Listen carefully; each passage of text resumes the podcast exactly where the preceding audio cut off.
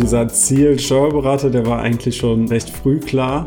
Also ich habe mit einer Ausbildung beim Finanzamt gestartet und dachte mir da schon recht früh, dass das nicht alles sein kann und dass ich noch mehr machen will. Habe dann im Oktober 2020 dann die Prüfung gemacht zum Steuerberater. Du hörst Michael von Deloitte, der dort im Bereich Tax and Legal tätig ist und dir aus seinem Arbeitsalltag erzählt.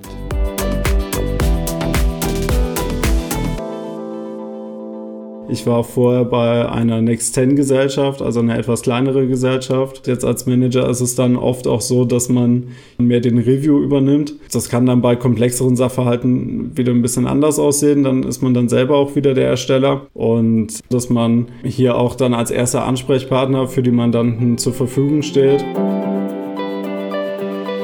Was für mich auf jeden Fall neu war in den letzten Wochen und Monaten, ist, dass ich auch bei Audits mitgewirkt habe. Hier ist es dann auch so, dass wir aus dem Bereich Business Tax dann als Tax-Spezialist aushelfen und hier dann die Steuerposition äh, prüfen für die Wirtschaftsprüfer. Wir sind immer ganz stark auch im Quartalsabschluss von Unternehmen und von Konzernen eingebunden und ermitteln hier dann für den Konzern die latenten Steuern und bilden die Steuerrückstellung.